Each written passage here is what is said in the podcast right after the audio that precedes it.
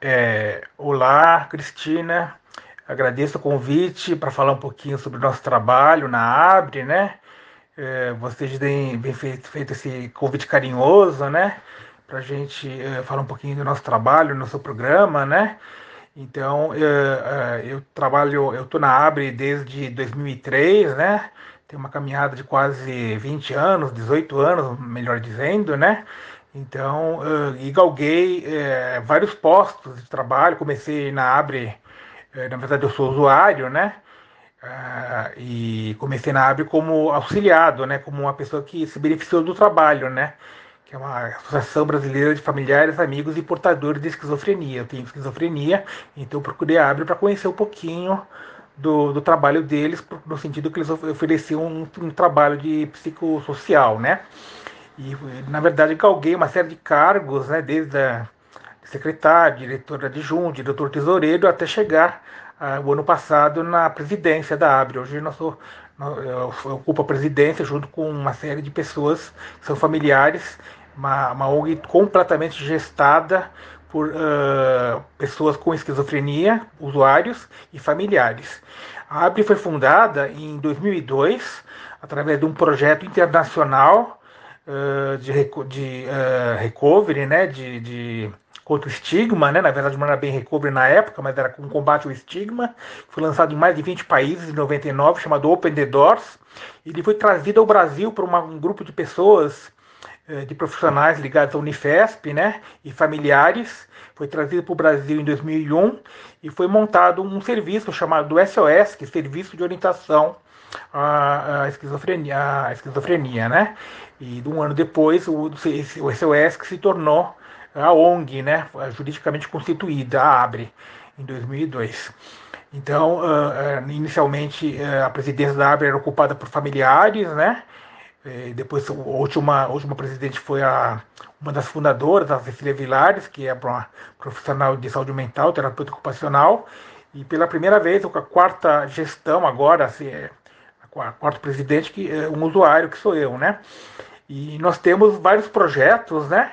Eu acredito que o primeiro projeto, o projeto primordial, ou para a cara da Abre, ela se faz através do acolhimento, né?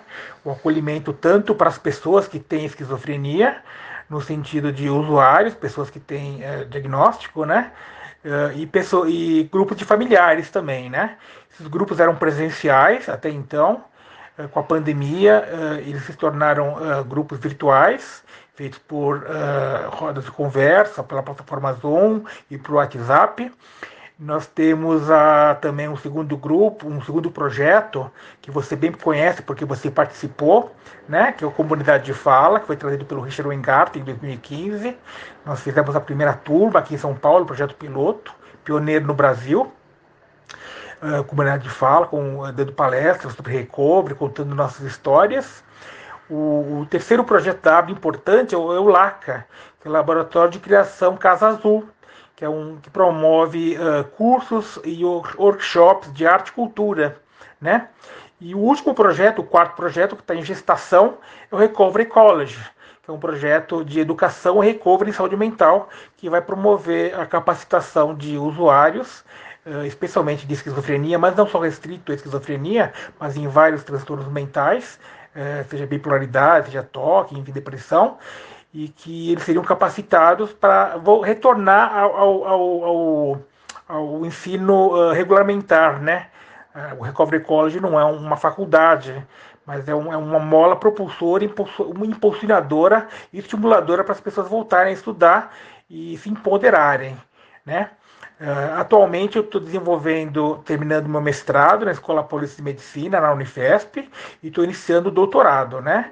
Acredito que nos próximos 4, 5 anos eu vou estar envolvido no, no projeto de doutorado exatamente uh, como braço de desenvolvimento acadêmico do Recovery College, que vai ser o primeiro projeto, primeira iniciativa desse uh, envergadura no Brasil e na América Latina. No mundo nós temos em cerca de 80 Recovery Colleges e nós estamos, eh, somos pioneiros. Nós também fazemos parte da Rede Recovery Brasil, que é um grupo de pesquisadores que trabalham com Recovery.